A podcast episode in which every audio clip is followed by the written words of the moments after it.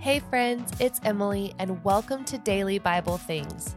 If you're joining in this morning or at the end of your day, let's make space to engage with Scripture. Go ahead and remove distractions and ask the Holy Spirit to help you feel connected as we engage with Scripture this week and today. Now, let's take a deep breath and get started. Happy Saturday, everyone. This Saturday in particular is especially exciting because I have pre recorded this episode because I am getting married today. Oh my gosh.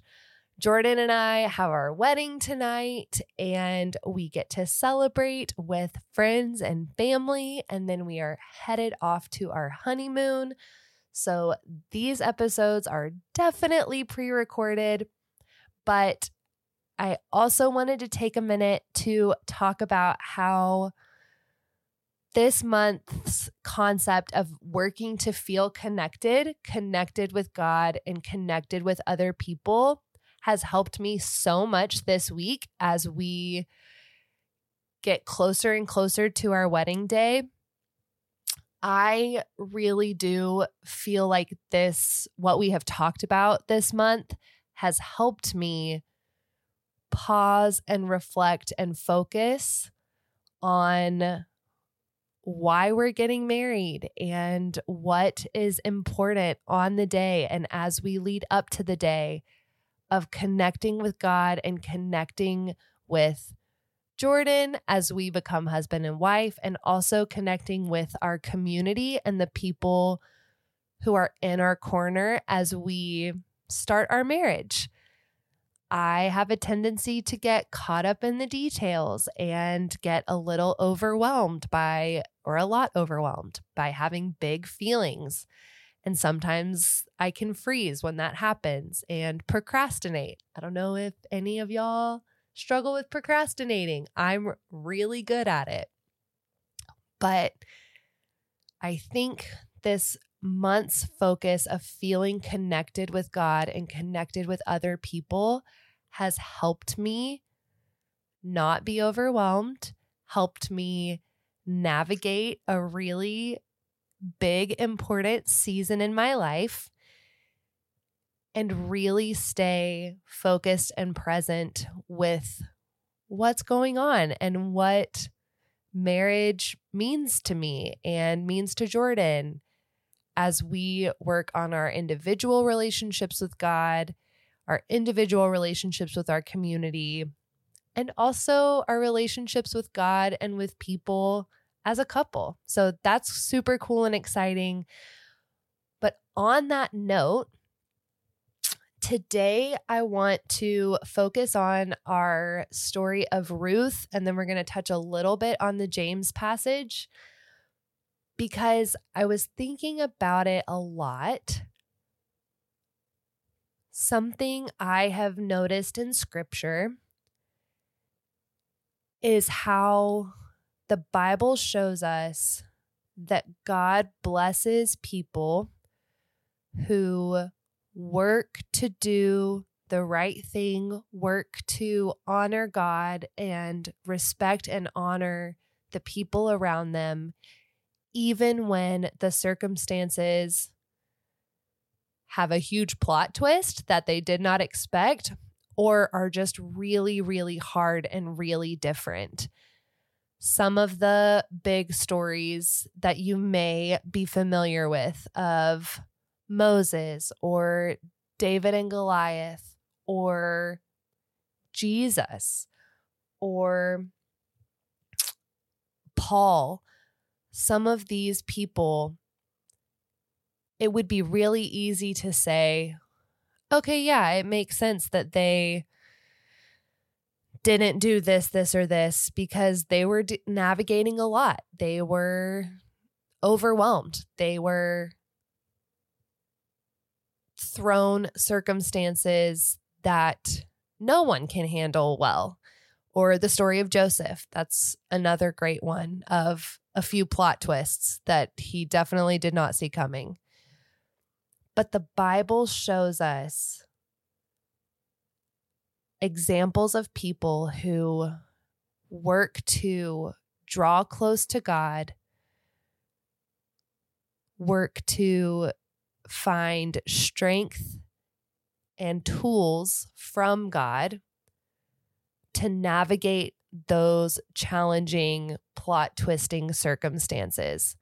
When we look at the story of Ruth, when she married her husband, the traditional commitment of marriage in this time, because we're looking at the Old Testament and a specific part of the Old Testament, the commitment she made when she married her husband was to be a part of his family until she died. So even if he passes away, the tradition is for one of his brothers to marry her and for her to be that person's wife and on and on, but to stay committed and honoring that family as a part of that family until death do they part. So that is what you see when she tells Naomi that she will not leave. Naomi is saying, The circumstances have changed. This is not what you committed to. You committed to our family when it looked like this, and now it looks completely different. But Ruth says, Don't ask me to leave you and turn back. May the Lord punish me severely if I allow anything but death to separate us. And I love this verse so much. When Naomi saw that Ruth was determined to go with her, she said nothing more.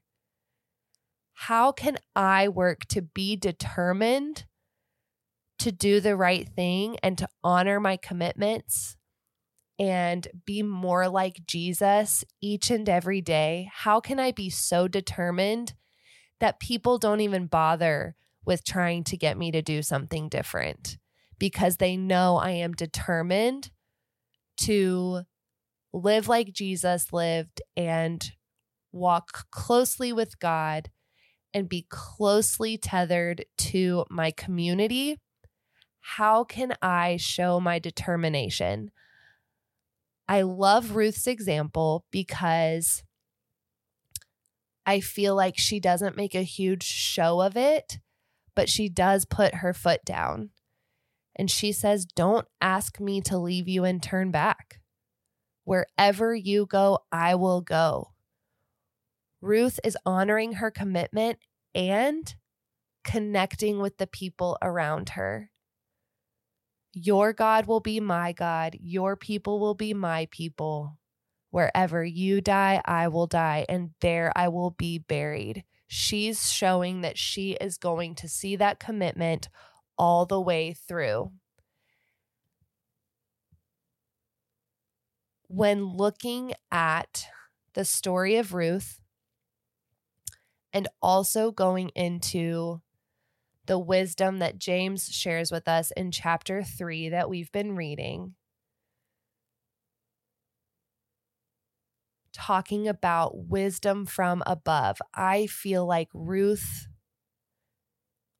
had the wisdom from above. I feel like she was seeking it out because it is peace loving, gentle at all times, and willing to yield to others she saw Naomi as her mother in law, which for her commitment in marriage treated her like she was her mother.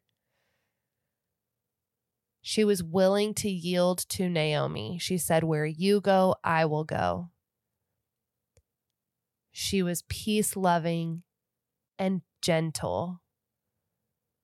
I want to be someone who is known for being peace loving gentle at all times, and willing to yield to others, which is kind of funny because I think about showing determination. Usually, when I picture determination, it looks a little aggressive. It looks big and firm. But I think that there is a beautiful combination of gentle and determined. How can you be gentle and determined in drawing close to God and close to other people? Being peace loving, gentle at all times, and willing to yield to others, full of mercy and the fruit of good deeds, showing no favoritism and always being sincere. Sincere in this context, I want you to picture it as saying what you mean and meaning what you say. Those who are peacemakers will plant seeds of peace and reap a harvest of righteousness. How can you be determined to be a peacemaker, gentle at all times, and willing to yield to others? Keep these questions in your heart and on your mind as you work to feel connected. You can even take a few minutes to journal about this and talk with God in prayer. Our guided journal, linked in the show notes, can help you do just that. I can't wait to hang out tomorrow, and don't forget, today needs you.